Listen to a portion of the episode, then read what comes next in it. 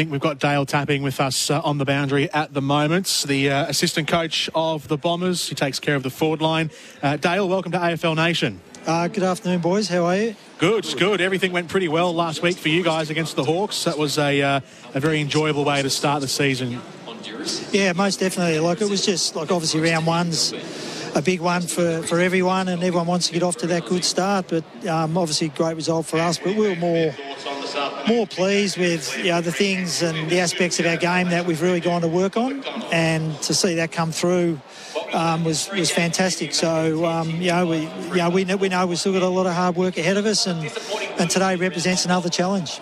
Dale, we just heard the news that Sam Weideman's a late withdrawal. Obviously, no Peter Wright today, no Jake Stringer. Yep. So your forward line is going to be a little bit smaller. Is Harry Jones going to play that key forward role? And, and how's how's it going to look down there without uh, without Weideman? Yeah, well, probably not dissimilar to last week, to be perfectly honest. Like Sam goes out, but you know, Kyle Langford's an option for us. You know, um, Andrew Phillips sort of played a bit there last week with Jonesy. Um, so we've got we've got some, we certainly got some options in terms of the the smaller types. Like they were there last week and. You know, created a lot of panic in the back half of Hawthorn. So, you know, we'll be aiming to sort of do that again. And, um, you know, we've got a couple of options up our sleeve if we have to revert to.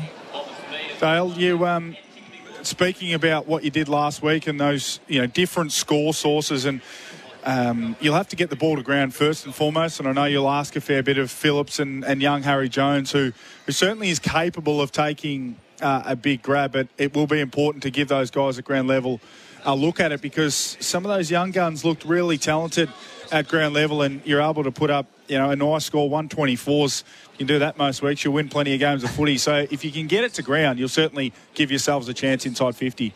Yeah, look, absolutely, Josh. I think last week, I think 13, 13 goal kickers, which is think it's a long time since Essendon have had that. Um, and yeah, your major score source didn't play in terms of Wrighty. So um, I think that's that bodes well for in terms of what you're trying to do. Like everyone talks about, you know, finding those even contributors and, particularly on the scoreboard. So if we can replicate, replicate that again, um, yeah, we don't need anyone sort of kicking you know, four or five. We just want that cross cross section of um, con, you know, contributors. Uh, if we can do that, but yeah, you're right that that sort of win half mentality early, and um, when you're not in best position, just sort of fight and scrap and just get it to ground. And, and we know our speed, which created a lot of panic pretty much over pre-season.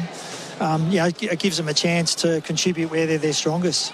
Talk to me about Harrison Jones. So, you know, he sort of burst onto the scene. I think when young key forwards can jump up and take a few pack marks, we all get really excited. It looks to me, I've watched him a fair bit, for you guys that – maybe the, the craft element and the angles and where to lead and, you know, to make it easier for the kicker up the ground might be the things that are coming to him a little bit slower. Is that oh. are they some of the things you've worked on with him? It's a it's a great observation. And the other thing with, with Harry is is getting out on the track consistently because okay, yeah, you need to yeah. train it. And he's had some injury problems with his ankles and, and things like that. But his last his last six or seven weeks have been really consistent and it's allowed him to start to show his capability, and that's what it is. He's got he's got great capability, and, and we just got to keep exploring that. And how that looks is, you're right, like learning how to craft better, understanding who he plays on, what's their strengths and weaknesses. Can he take them high? Can he take them deep? Can he go and take them on those long runs and run those right patterns? But if you saw the game last week, some of his lengthening and um, you know, off-ball running was tremendous in terms of you know, he kicked the one himself, but he opened up so much space for, for others. But he wasn't the only one that did that, by the way. But you know, it was just there was some really good signs there. So, but like any of those tall forwards, like you, you need support, and um, you know, we've got that in sort of Drapes, Flip, and you know, Langford will be there at times. Um, and potentially there's a couple of others who can roll through there. So, um, you know, Sammy Durham can go forward too. He's got really good aerial power. So, um, yeah, you sort of you, you just try to build on those connections. Dale, uh, in the in the five months or so that Alwyn Davey Jr. has been at the club alongside his, his brother Jaden, who unfortunately is out injured. But Alwyn, what did he show you guys in the pre-season that uh, assured you, the coaching staff, that he was uh, he was uh, you know merited a round one selection? I think it just comes back to really simply is just performance, and he just performed, and even his pre-season games like the Gold Coast trial, the St Kilda game where we weren't great he was probably our best player against St Kilda. And then he backed it up again last week and had some really good moments. But he sort of just buys into the team and um, he's a very, very clever player. And he's got better with understanding the space he's operating in, like leading patterns. Um, that's something he's really picked up over the last five or six weeks. And, and he's just a really good kid. And yeah, he's a cheeky little bugger, but um, but that's what you want. And but it's it's done with a respectful way, and um, he's really keen. He comes up with his brother Jade, and they watch each other's tape, or watch his tape, and yeah, unfortunately Jaden can't be there at the moment with his injury, but um, he's still trying to learn and watch his brother play. So uh, it just comes back to just doing the work and performing, and um, and to this point, it's been really positive for him. Dale, you've never lost to the Gold Coast Suns at Marvel Stadium. I'm not sure if you if you knew that or not. How do you go about continuing that record? You played them five times here. You've won all five times. What are their What are their strengths and weaknesses that you can exploit today?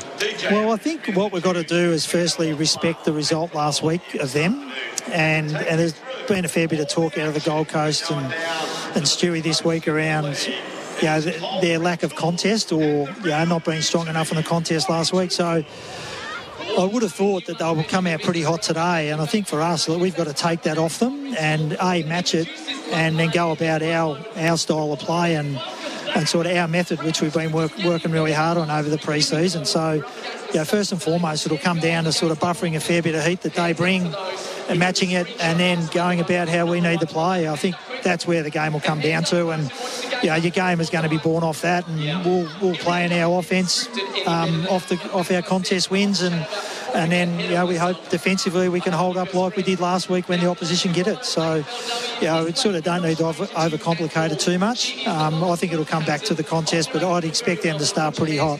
Dale, last one before we let you go. Uh, Brad Scott, the new man at the helm. If you were to summarise his his mantra and what he's brought in uh, in a nutshell, how would you describe it? Oh, he doesn't suffer any fools, Brad. He's pretty strong, um, which is which is great. Like it's very very clear um, what the expectations are, and um, every player on the list knows it.